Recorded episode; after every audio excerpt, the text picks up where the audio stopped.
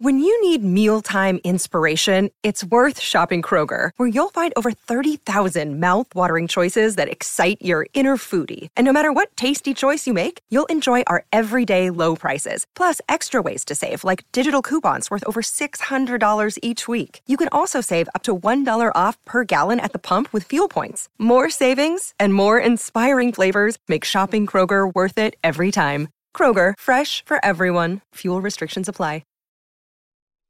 Welcome to the Wednesday Bible study. We are excited that you are here. And uh, man, we're walking through the book of Genesis. Uh, we have been at this, uh, we're about to wrap up our 10th month uh, walking through the book of Genesis. Today, chapter 42. If you want to go ahead and make your way there as I kind of update you on some things that are going on. Uh, those of you that may be new to the Bible study, uh, we are coming to you from the studios of the Rick and Bubba Show. Uh, I'm Rick Burgess. I'm co host of The Rick and Bubba Show. Uh, you can find out more about that at rickandbubba.com, but also director of themanchurch.com. And this Bible study began uh, when I was uh, in my local church looking and experimenting and searching scripture and praying uh, for a better way uh, to reach and disciple the men of the church and of the surrounding uh, community. And, uh, and so this is part of that uh, these uh, small group Bible studies. We have men here in the room. Uh, a lot of them have been coming for eight years to this Bible study. Some of them uh, just started coming last week, and then a lot of them somewhere in between. Uh, so uh, we have people here in the room. If you're ever in Birmingham, Alabama, and you want to come to the Rick and Bubba studios on a Wednesday at noon Central Time, we'd love to have you with us. I have you out at one o'clock Central Time, and then of course you can archive, watch the archive of this on the Rick and Bubba YouTube channel or listen to the audio only archive on the Rick and Bubba uh, podcast channel. If you're looking for past Bible studies, those audio archives can be found at burgessministries.com under listen. And I mean, these are archives back over eight years, different series that you might be interested in. You can also find a lot of them on the Rick and Bubba YouTube channel as well, just by going up and in searching the men's Bible study, and you can find those archives if that's what you prefer. Now, with that being said, themanchurch.com is where you can find that men's discipleship strategy.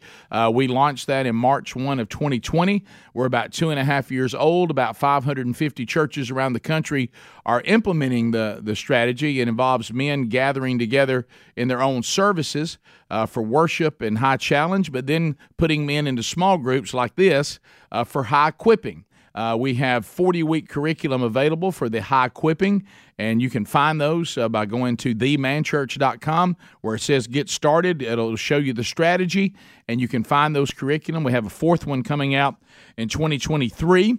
So uh, we'll tell you more about that when it comes out. And speaking of 2023, we also have our first ever Man Church Conference. Uh, that's coming to my hometown, Oxford, Alabama. If you and, and, and your men of your church or your community or just you uh, want to come, um, uh, we would love to have you. Uh, those tickets are on sale. Now, I will tell you, they are moving. So so stop putting this off. I know as men we procrastinate and we think, oh, February 24th. I think I'll start thinking about that on February 23rd. Uh, if you do that, you probably won't be coming. Uh, so you need to go ahead and get and we look strategically set it on the, the I call February the month of men's ministry. Why? Football season has ended, deer hunting season has ended, and turkey season and baseball has not begun. So uh, they, they have not become our in your spring sports. So that's that month where everybody tries to cram all the men's ministry together because that's when we have a little more freedom, and that's why we put our conference there. That's that's the month of men's ministry, February.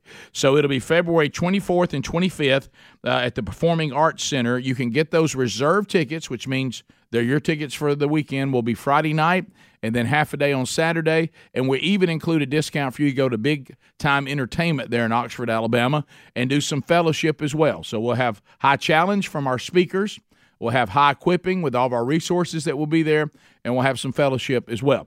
There's also an opportunity to come to a breakfast on Saturday morning. Uh, I'll be there. Helmsy will be there from the Rick and Bubba Show to talk about how to teach the curriculum.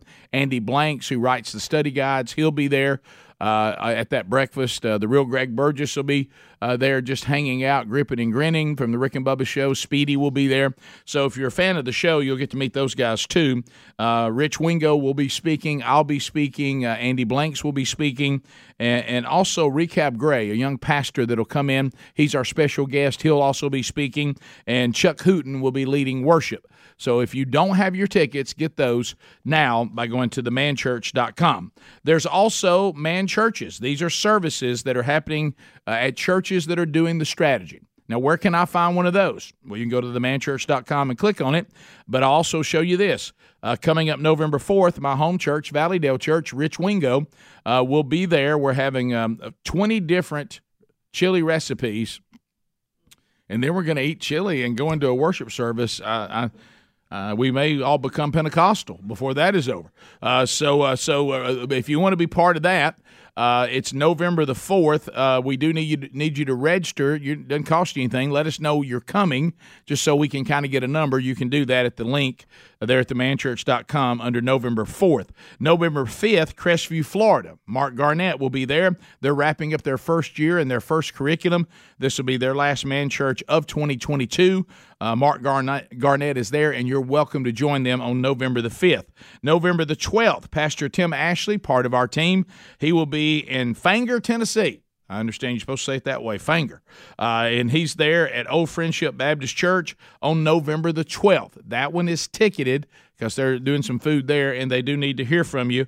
Uh, November the 13th, Brian Gunn will be in Dothan, Alabama. He'll be speaking at Bay Springs Baptist as they do the men's discipleship strategy. November 17th, Northside Baptist Church, Jasper. They're doing the strategy. Andy Blanks will be speaking at their next man church. November the 19th, uh, we have Sand Spring Baptist Church, Lawrenceburg, Kentucky. They're kicking off the men's discipleship strategy with their first man church, and Scott Dawson will be there. So find all those by going to themanchurch.com or any man church that's happening uh, uh, the rest of this year and even into 2023. Find one near you, go attend that service, and then plug into one of the small groups and be part of the strategy. So let's open up in a word of prayer and then let's unpack Genesis 42. Lord, thank you for today we love you and uh, we, we just thank you uh, for the grace and the mercy that you have shown us. Uh, may we not take uh, this grace and abuse it. Uh, today, Lord, as we unpack your holy word, be, uh, help us, Lord, to, to glean everything that you intend us to glean today. I know for many of us, we're at different places in our spiritual maturation.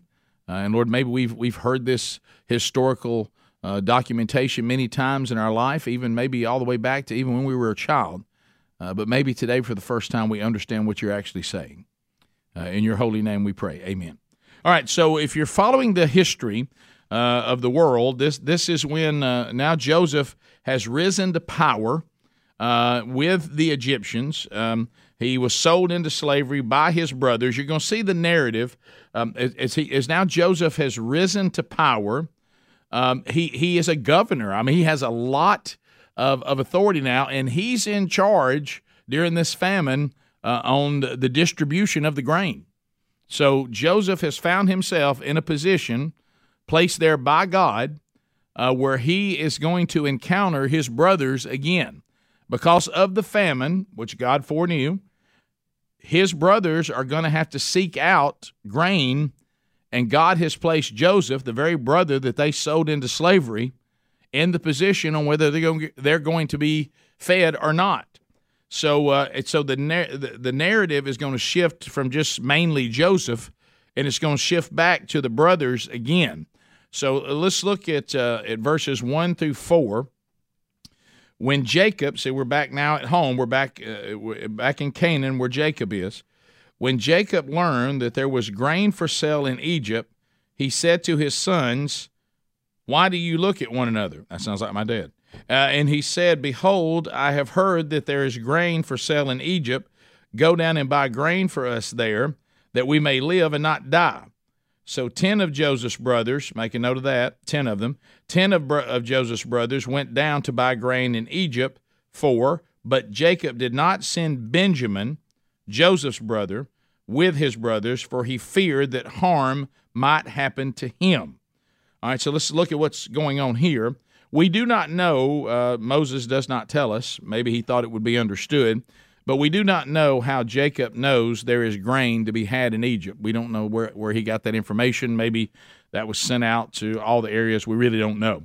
But we do know this he takes the initiative. He's going to send his sons uh, to Egypt. Now, I love that when they're starving and there is famine, and he says to his boys, I don't know if any of you have sons, but if you have sons, this this scene makes all the sense in the world to me.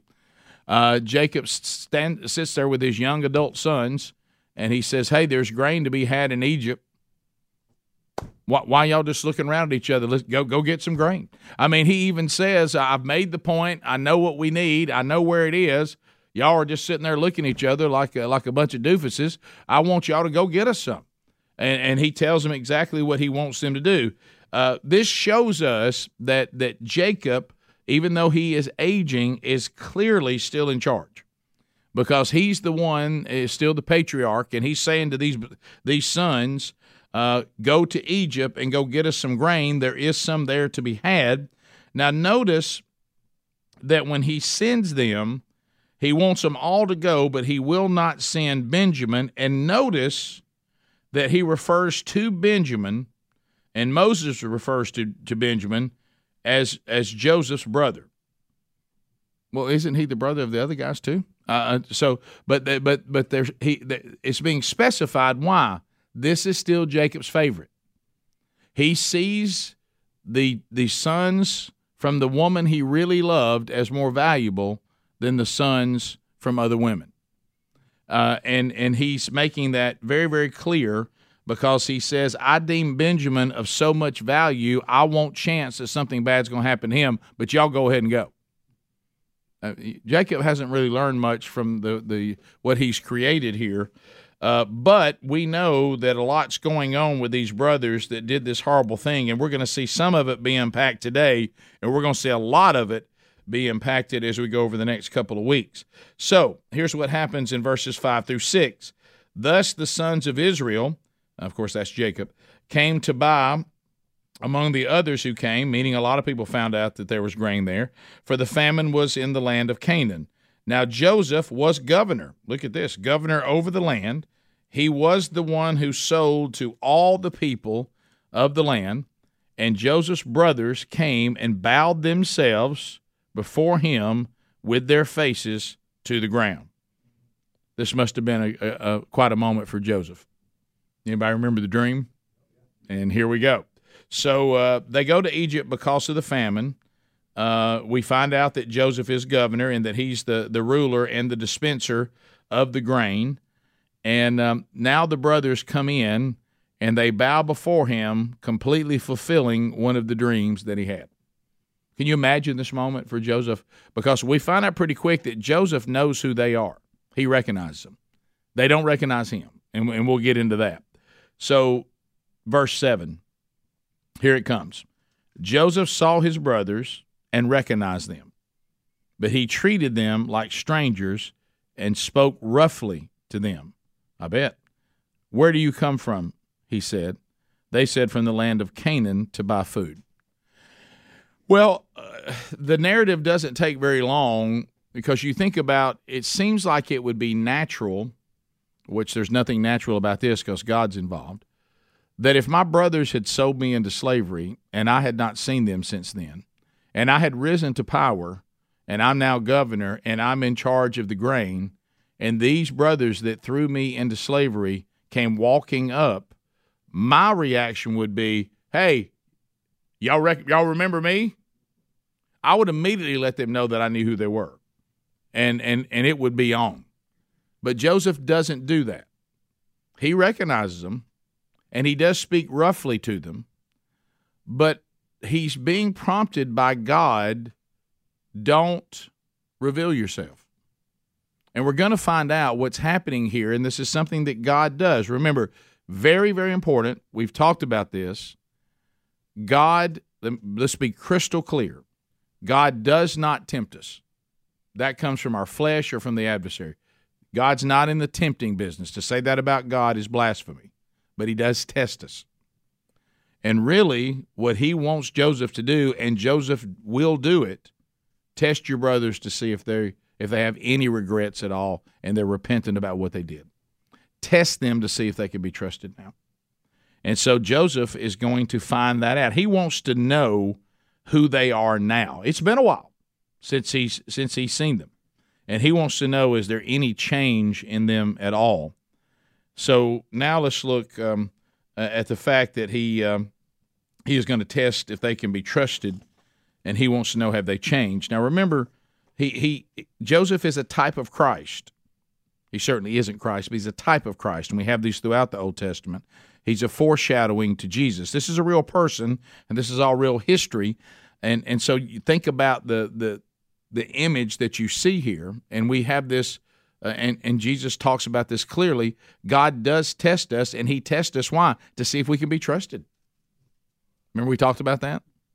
Uh, and I want to tell some of you because when we when we talked about that last, and I think Helmsley put yeah he has he's put out a clip from that when I talked about us standing before the bema seat, uh, and and I've gotten a, a, lot of feedback on that. Some people are saying, you know, I really wasn't that familiar uh, with this part of, of the revelation, this part of Scripture in the end of time and, and, and eternity.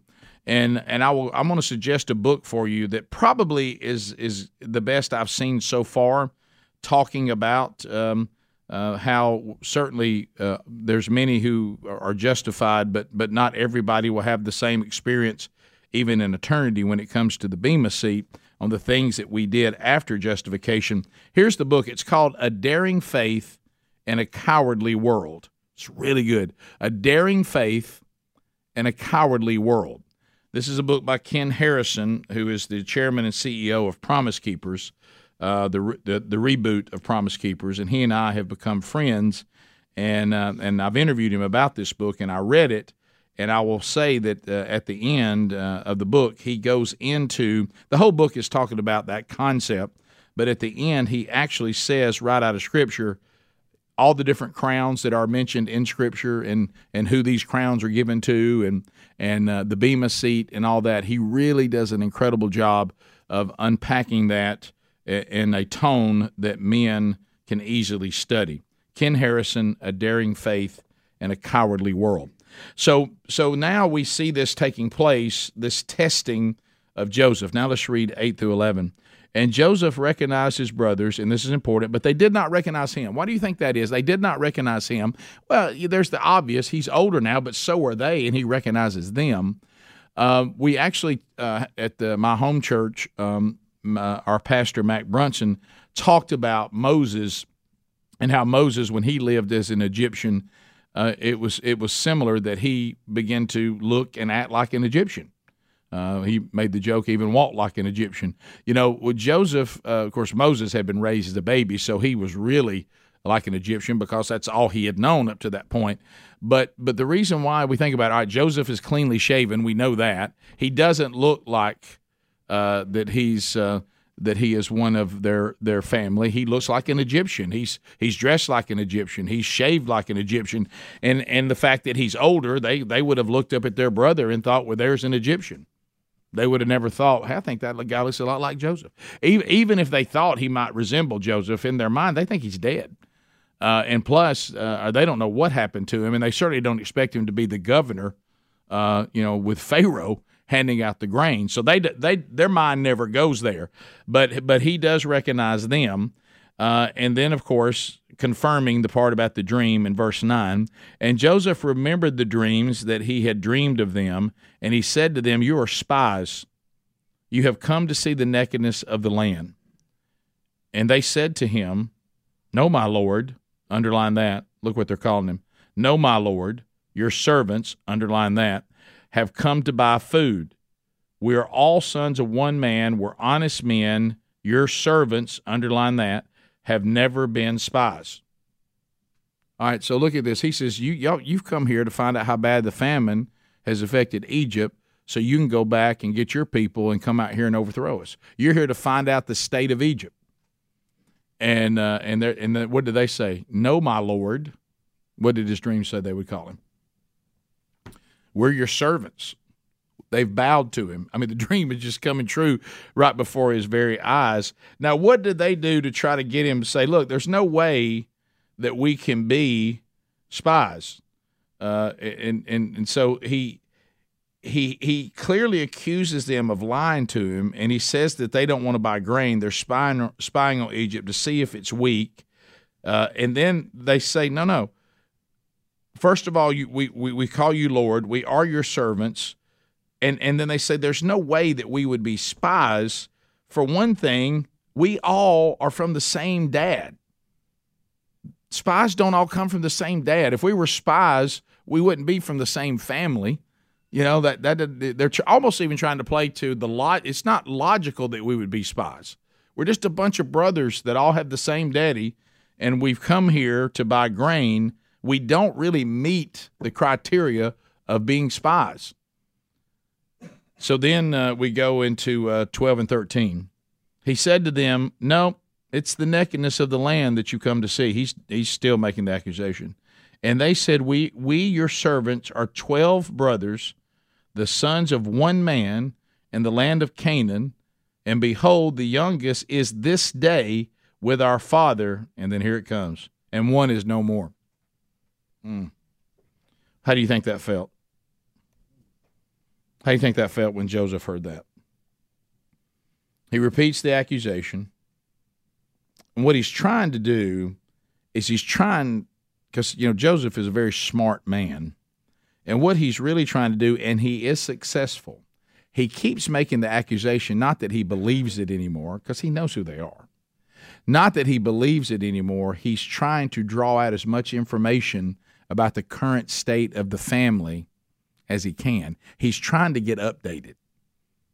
What, what's happened to my family? What's happened to these guys? Is my dad still alive? You know, is my baby brother still alive? And so, because remember, Benjamin was a toddler when Joseph left. And then he hears from them. Only 10 of them are present. One of them is no more. They don't even call him by name.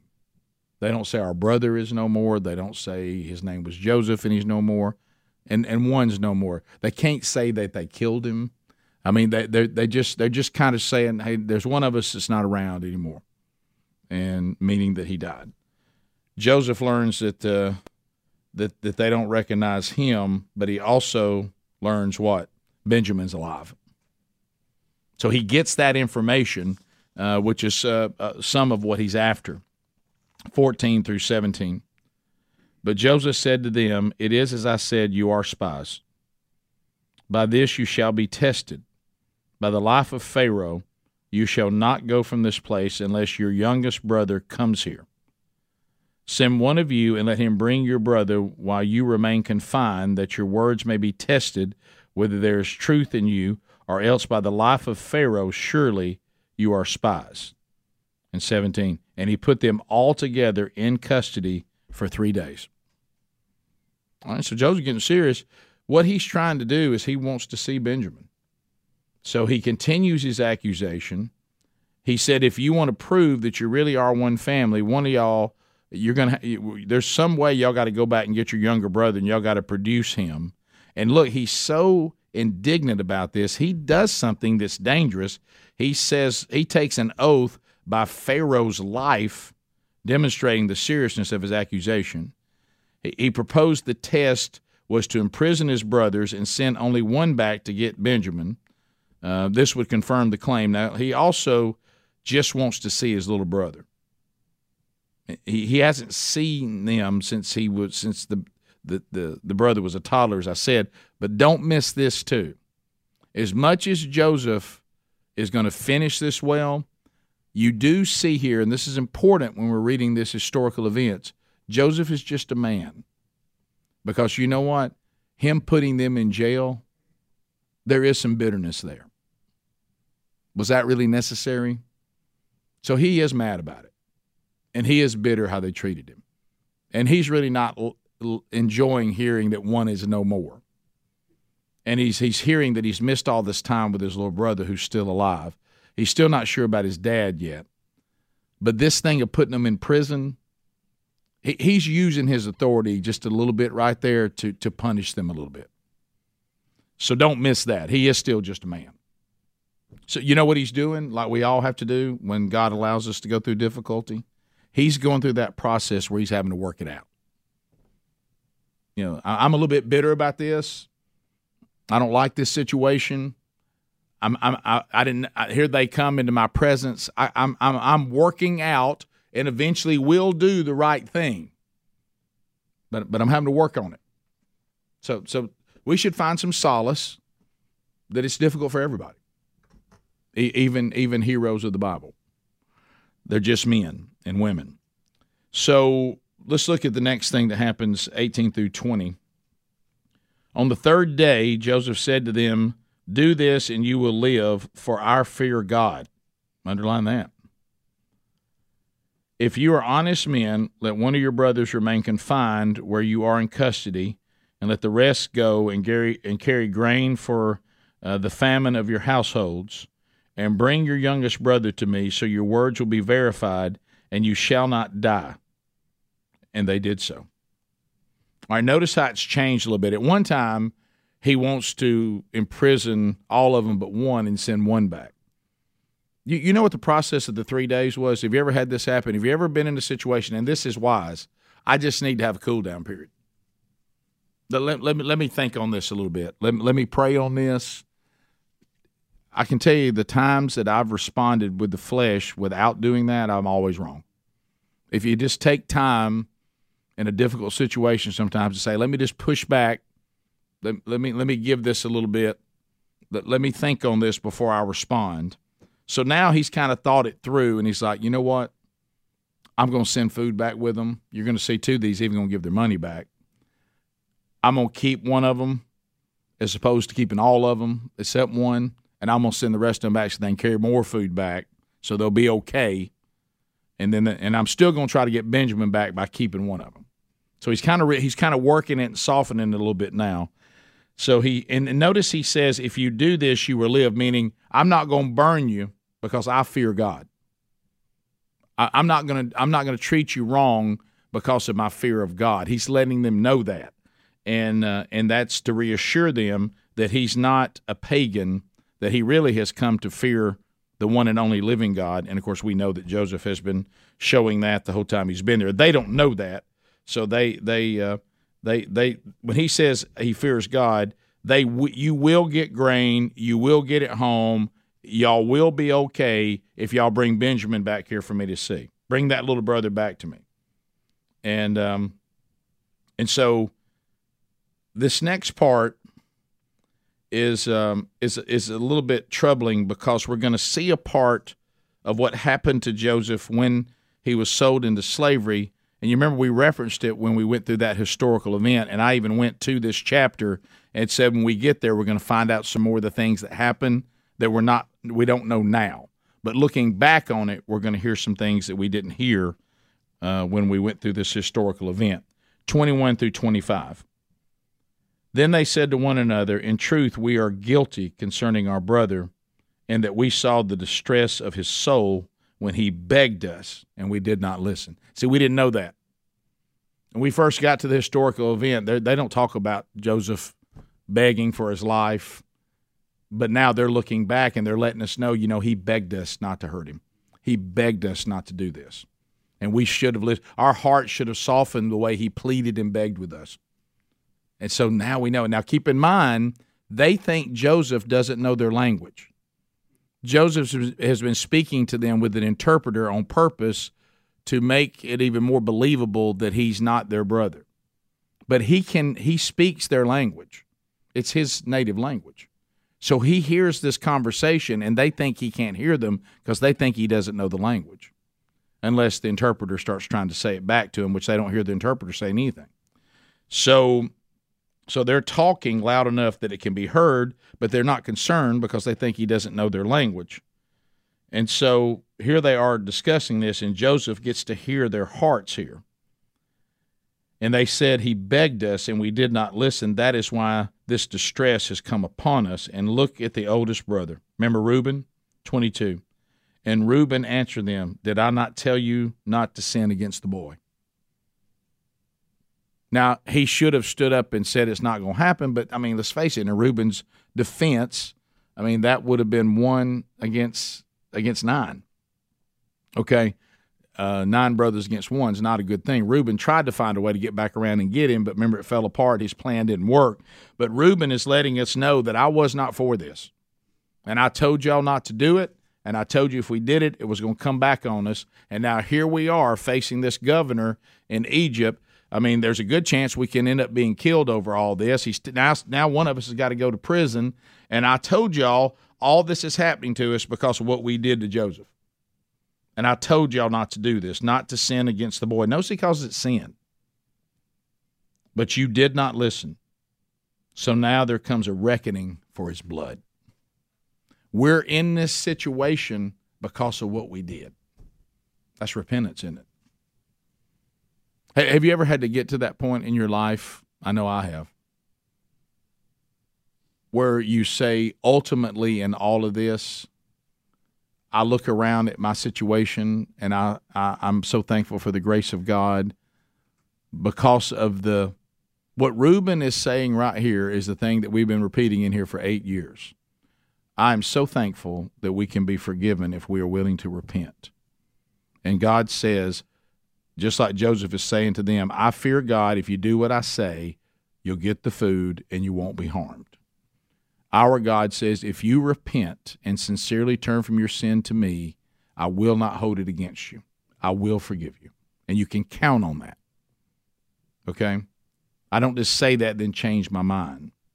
But sin always matters. And and there's there's been times in my life that I've looked around and said, you know what this is? I've been forgiven, but this is a reckoning. This this situation I'm in has been created by the sin that I've done. I'm forgiven, but here on earth I'm in a bind because of the mess I've made by the decisions that I made. I chose to do this and I knew it was sin and it was not what to do and now there's a reckoning. And you hear Reuben saying, "We weren't going to get away with treating this our brother this way." And now this distress we brought on ourselves. I hate to say it, it Reuben is getting the ultimate. I told you so. Uh, but um, but then twenty three. This is the part I was telling you about about the language. But they did not know that Joseph understood them, for there was an interpreter between them. Twenty four. This is this part always moves me. Then he turned away from them and he wept. And he returned to them and spoke to them, and he took Simeon from them and bound them before their eyes. And Joseph gave orders to fill their bags with grain and replace every man's money in his sack, and to give them provisions for their journey. This is what was done for them. Now, let's unpack this because this has got some beautiful stuff in it. So, the discussion among the brothers about we're being punished for the way that we treated our brother. They believe God is at work in punishing them for what they did. We find out, as I said, that Joseph pleaded with them. Reuben makes the accusation that I told you not to harm the boy. Reuben uh, says we're going to be held accountable for his blood. Joseph hears this and understands what they're saying. And in verse 24, Joseph gets emotional. Now, why is he emotional here? He hears them talking He's being, uh, you know, you could say as simple as, and some commentators do, most believe it's deeper than this, but some say it's it's no more complicated than he's reliving this moment. He remembers pleading and begging and the fact that they wouldn't, that they left him, and he's heartbroken about reliving that. Others say, which I think is probably more likely, he's moved by Reuben saying, We shouldn't have done this. We, we should not have committed to sin against the boy. We're going we're going to be held accountable for his blood. And the reason why that's more likely that that's what moved him is he should have jailed Reuben because he's the oldest, and he didn't.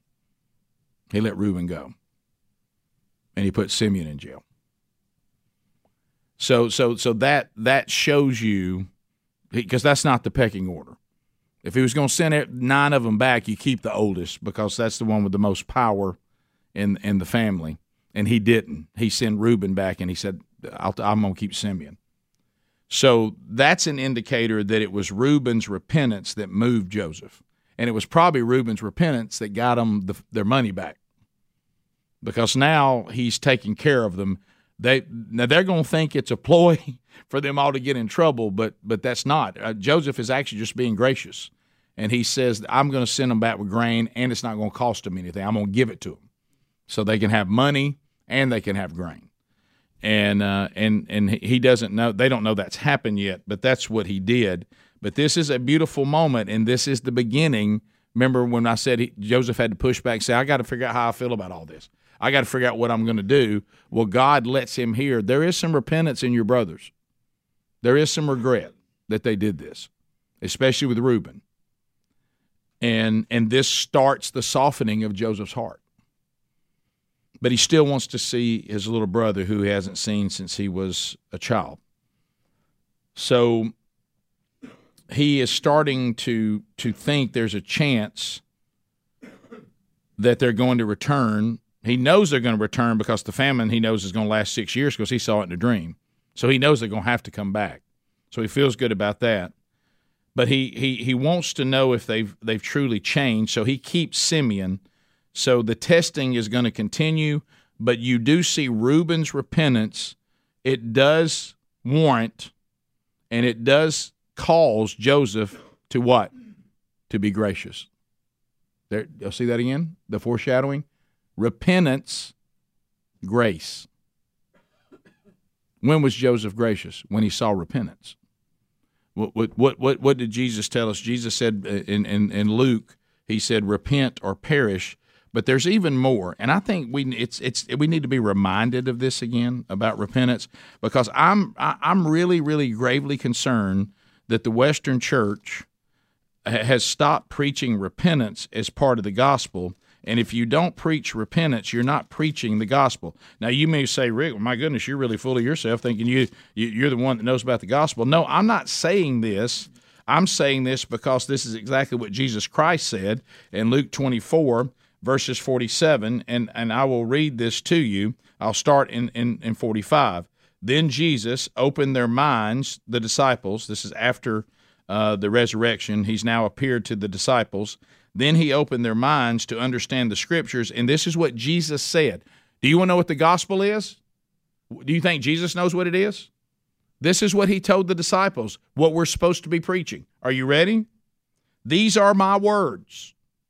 This is in red. And I spoke to you while I was still with you, that everything written about me in the law of Moses uh, and the prophets and the Psalms and uh, has been fulfilled. 45. Then he opened their minds to understand the scriptures and said to them, Thus it is written that the Christ should suffer and on the third day rise from the dead. Gospel. Here comes 47. And that repentance and forgiveness of sins should be proclaimed in his name, talking about himself, to all nations, beginning from Jerusalem. You are witnesses of these things, and behold, I am sending the promise of my Father upon you but stay in the city until you're clothed with the power from on high. That's them waiting on the Holy Spirit. So, what did Jesus tell them to preach? That repentance and forgiveness. So, what's first? Repentance. Jesus, Jesus Christ said that's the gospel. So, anybody preaching grace without repentance, that's not the gospel.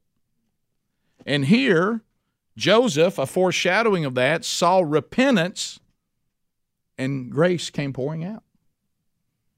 So so we, we can't remove that from the gospel because Jesus said that is part of the gospel.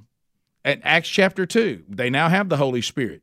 Peter finally gets it right. He preaches with the power of the Holy Spirit. The people's hearts were, were cut. Luke says they cried out to Peter and the brothers, Here's this new church standing there. We're under conviction. What are we supposed to do? What did Peter say? Repent. I mean, come on, guys. So how do we leave that out? We, we, we were instructed not to. So I'm going to preach the gospel that Jesus said was the gospel, not what somebody else may have made up along the way. So now, I didn't mean to get sidetracked there, but it did. So now in 25 and 26, um, I think it might have been called for. Uh, he has replaced it now in 26. I'm sorry. In 26, he says, Then they loaded their donkeys with their grain and they departed. So they're gone now. 27 uh, through uh, 28. And as one of them opened his sack, it doesn't tell us which one it was, to give his donkey uh, fodder at the lodging place, he saw his money in the mouth of his sack. I guess the others didn't look because only one brother sees it here. And he said to his brothers, My money has been put back. Here it is in the, the mouth of my sack. And their hearts failed them. They're terrified. And, and they turned trembling to one another, saying, What is this that God has done to us? My goodness, we're going to get accused of stealing our money back. God is he we're not going to get away with this. God is going to make sure that these Egyptians kill us. See, because he thinks, oh no, if, if they see us leave with the grain and we didn't pay for it, they're gonna they're gonna arrest all of us and kill us. God has brought his wrath down upon us, but what they don't realize, what? No, God's given them grace. Because those who repent will not see the wrath of God. And, and so, but they don't know that. And you can see why they would think that. Um, so 29 through, uh, uh, through 34. When they came to Jacob, their father, now they're back home in the land of Canaan, they told him all that had happened to them, saying, The man, the Lord of the land, isn't it, isn't it interesting right here? They're telling him about the son that he thinks is dead, and they don't know to tell him that yet. The man, the, the Lord of the land, spoke roughly to us. I love that. And, and took us to be spies of the land. But we said to him, We are honest men. We have never been spies. We are twelve brothers, sons of our father. One is no more, and the youngest is this day with our father in the land of Canaan. Then the man, the Lord of the land, said to us, By this I shall know that you are honest men. Leave one of your brothers with me, and take your grain for the famine of your households, and go your way. Bring your youngest brother to me, then I shall know that you are not spies, but honest men, and I will uh, I will deliver your brother to you, and you shall trade in the land. All right, so they're basically just recapping um, everything to their dad, exactly what we already know.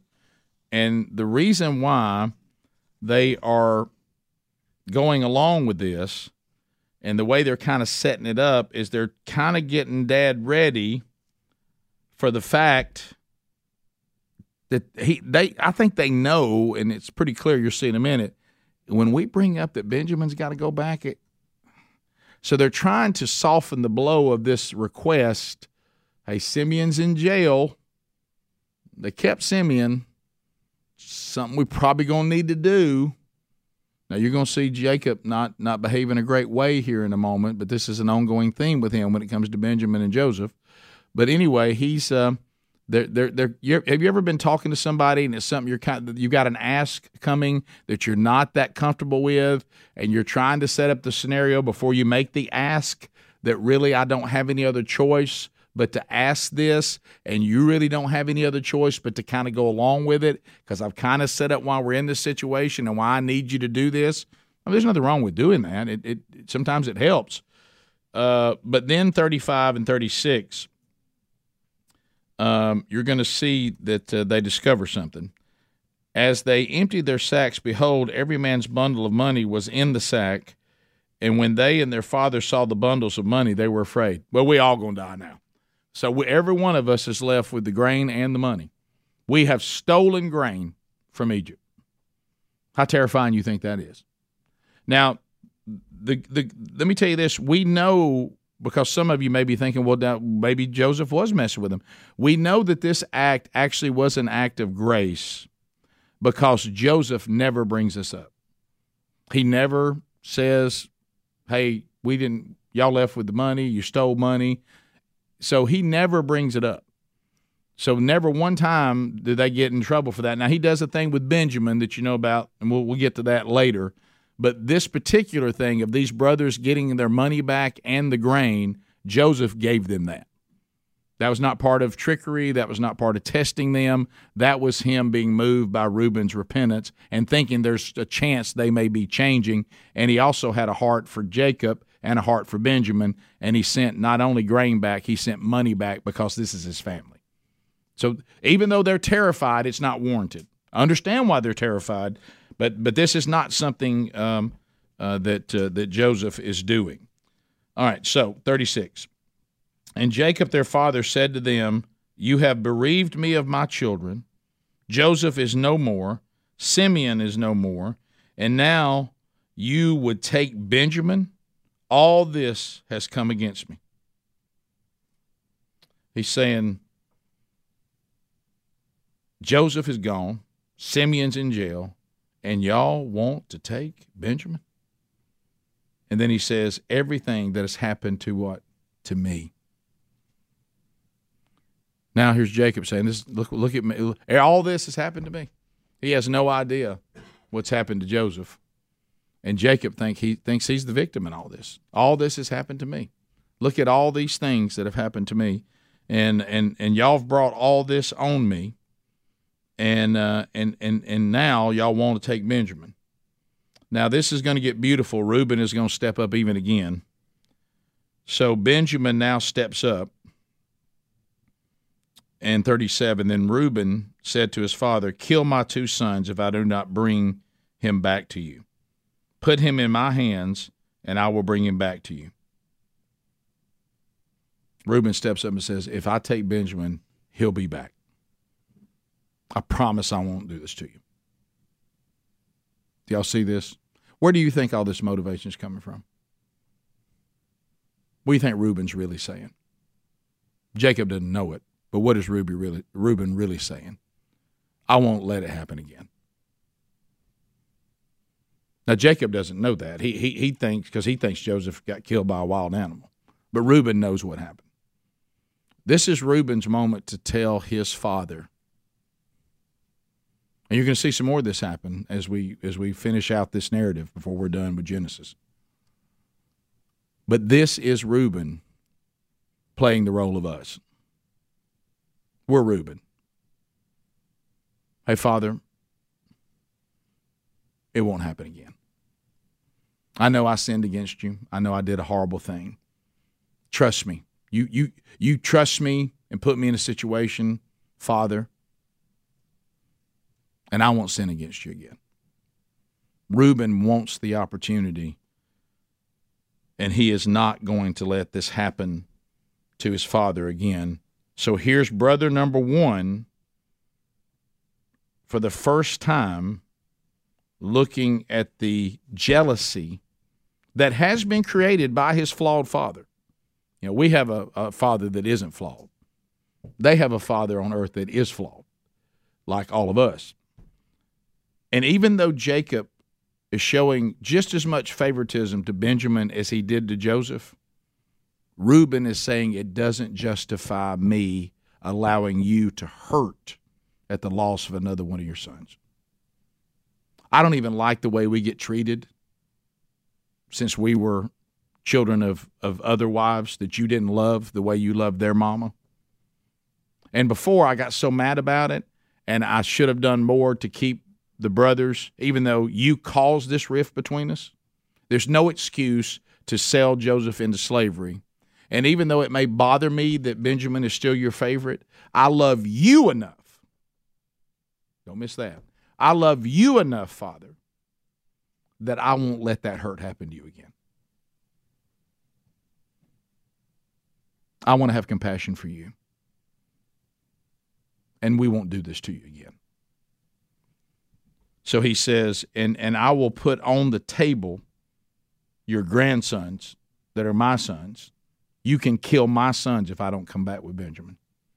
Well, Jacob does not respond to this because why? Jacob's not going to kill his grandsons. So e- even though this is Reuben trying to dramatically show how serious he is about it, Jacob, under no circumstances, is going to kill his grandsons. So he, he doesn't want to be put in, in that position.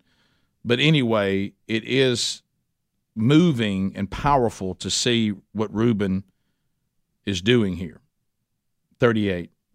But he said, My son shall not go down with you.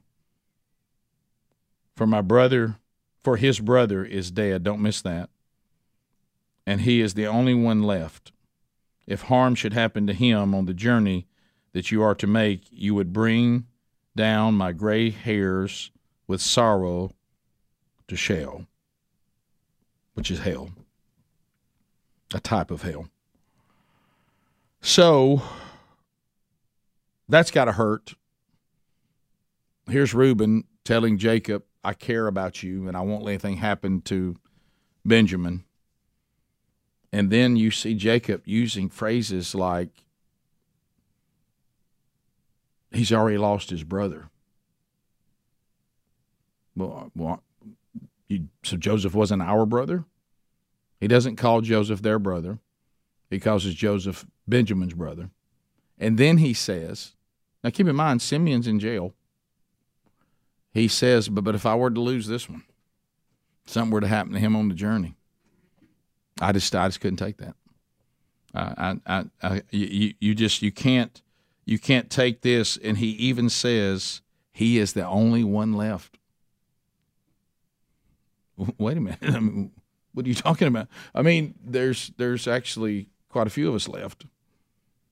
Joseph's the only one you don't have. You know, you have 11.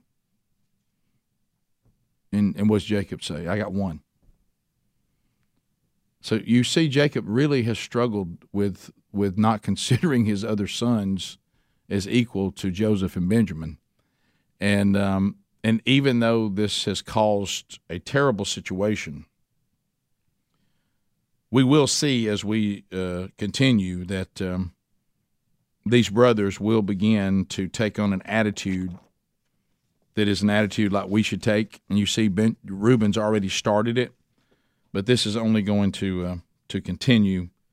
So as we leave this week, uh, wondering what's going to happen next, as of this point, Jacob says you can't take Benjamin. You know, Simeon's in jail. Yeah, but you can't take Benjamin because something might happen to him. And uh, Joseph is standing by, waiting to see if his brothers will pass the test and bring this brother back to see Joseph. And those of you that know the historical event, you know what's going to happen next, but it really sets us up for another very dramatic scene coming up in uh, in Genesis 43 when they do return to Egypt and they need to return with Benjamin or it's going to be big trouble. So our, our takeaways uh, from this week are so many.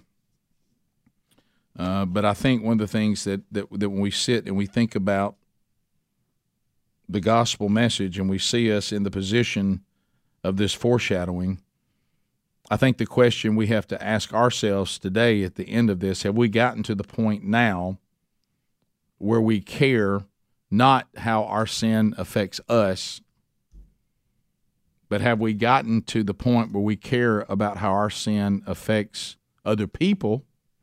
But most importantly, how our sin must make God feel. Let's pray. Lord, thank you for today. Thank you for the for the message and, and thank you for the opportunity, Lord, for us once again to unpack this this history of our world, our fallen world, and these people that you, Lord, have, have, have taught us so many things through the documentation of others before us and their encounters with you. Thank you, Lord, for your grace. Thank you, Lord, for your mercy. But Lord, thank you for being just. Thank you for your perfection. And continue, Lord, to mold us into something that you're more comfortable with. Lord, we, we repent of our sin. We lament over the fact that we have sinned against you when all you have done is loved us. We know that you love us, Lord. The part that we struggle with in our fallen state is we have to get to the point that once again only you can help us accomplish where we actually love you. Because when we love you, and only then, that's when we obey you. In your holy name we pray. Amen. Thanks for being with us.